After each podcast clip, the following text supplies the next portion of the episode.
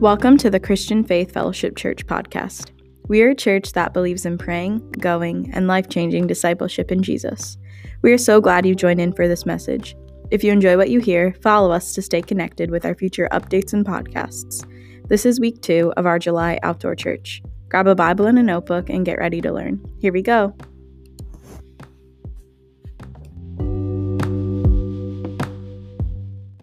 Amen, amen. We love you, Lord.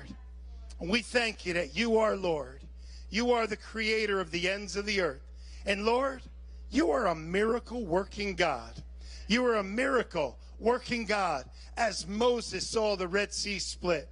You are a miracle-working God as you preserved the human race through Noah's Ark.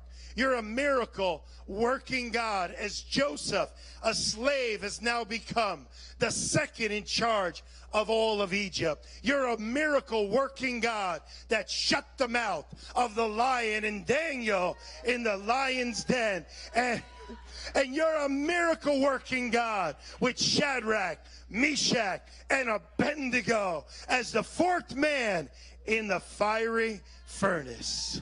You're the miracle-working God that made the axe head float. You're the miracle-working God that let fire come down and consume the sacrifice. You're the miracle-working God that our Jesus Christ was born on this earth.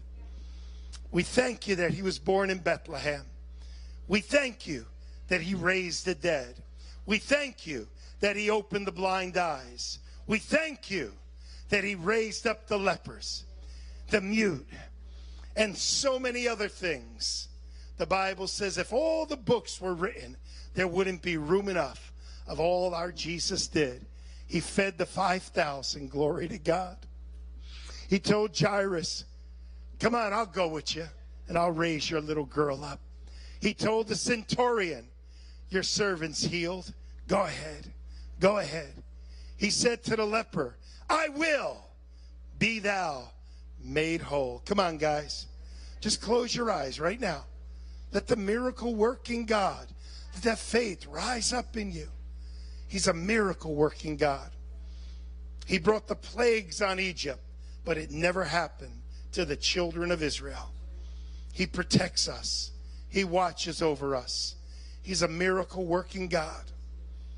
He knows every cell in our body. Miracle-working God. How many need a miracle today? Lord, I thank you that you're a miracle-working God. You're a miracle-working God. You made Joshua say, sun, stand still. Moon, stand still. Hezekiah prayed, and the sundial went back backwards. Miracle-working God. The children of Israel marched around Jericho, and on the seventh time they shouted, and the walls came tumbling down.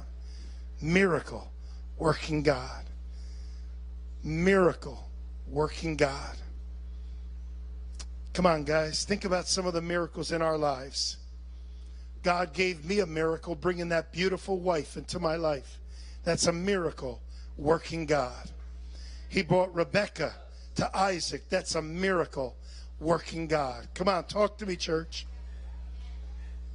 He destroyed Sodom and Gomorrah, but yet he preserved Lot and his family. When Jericho went down, the woman of faith, Rahab, a harlot, she was preserved and became the great, great, great, great, great, great grandmother of our Lord Jesus Christ. The miracle working God. In nineteen forty-eight, Israel became a nation again. That's the miracle working God. Our God is working today. You know, the Bible says what the enemy brings for evil, God will turn it around for good. Where sin abounds, grace yet more. Grace yet more. Father, we thank you today that as a miracle working God, we're seeing miracles in our midst. We're seeing people healed, changed. We're seeing people born again. Father, I believe that in the Acts, everybody knows the Acts of the Apostles never stops, right? Has no ending to it. We're in the Acts right now.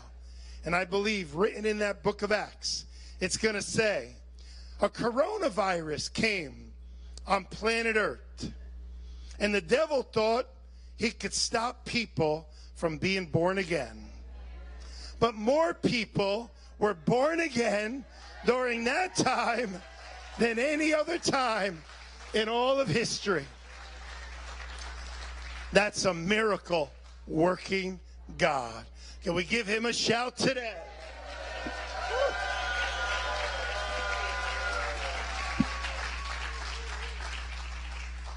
Well, since the band took up all the time,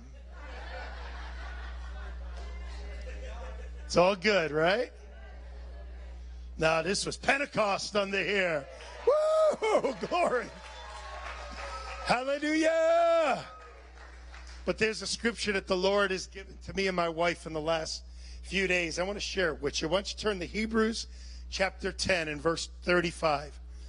This was sent to me in a very dark moment from Reverend Bob Buse. Amen?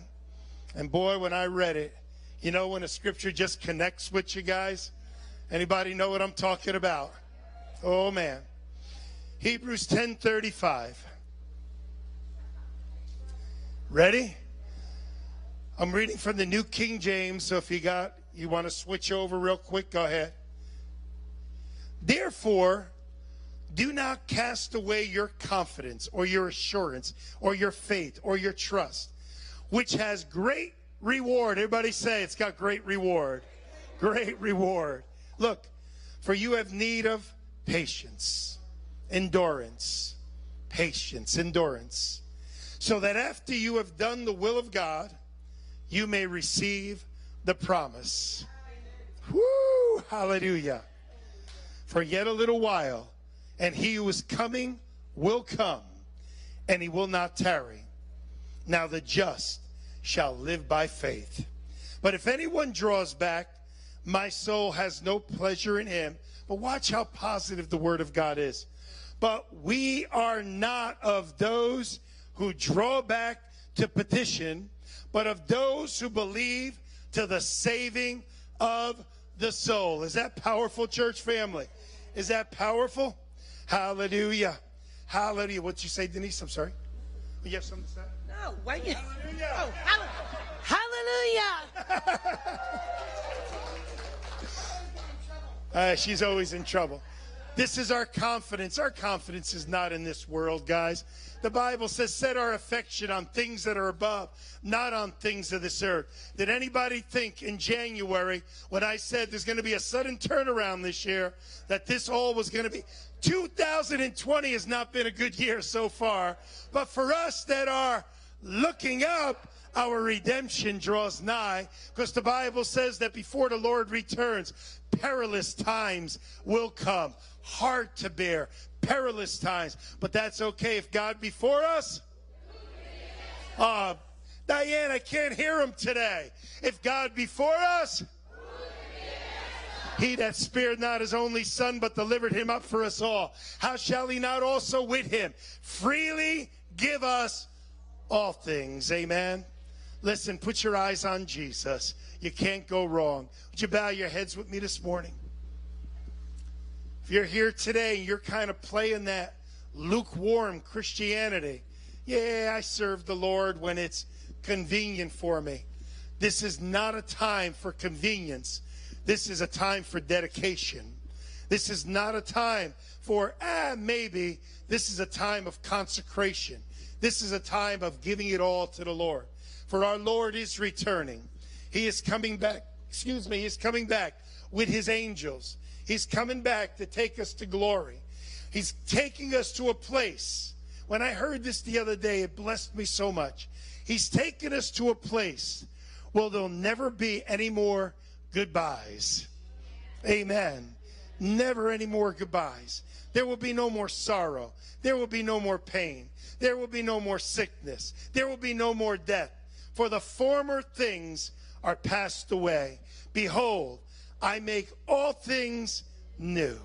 All things new. Father, we thank you today for the greatest new that we can have. If any man be in Christ, he is a new creation. Old things are passed away. Behold, all things have become new. And all things are of God, who has reconciled us to himself.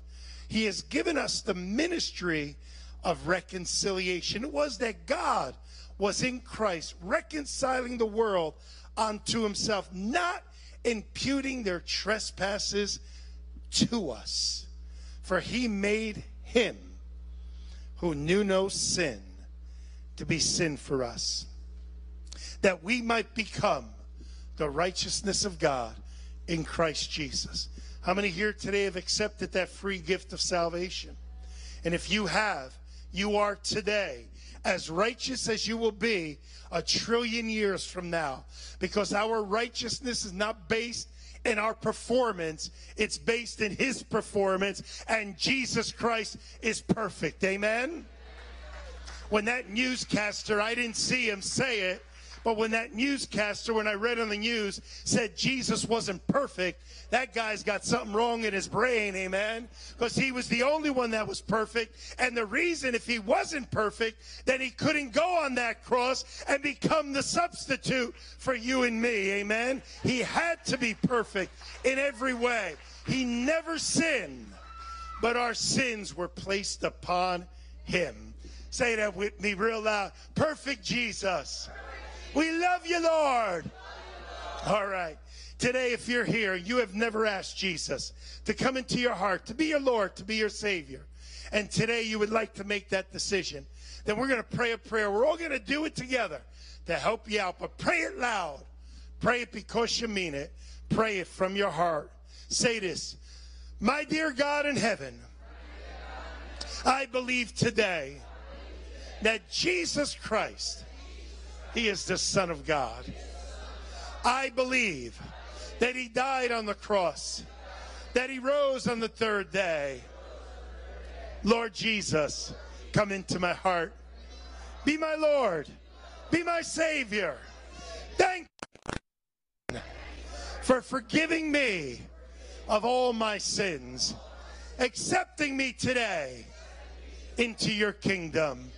Thank you that I am born again, heaven bound, new creation, spirit filled, and in love with him.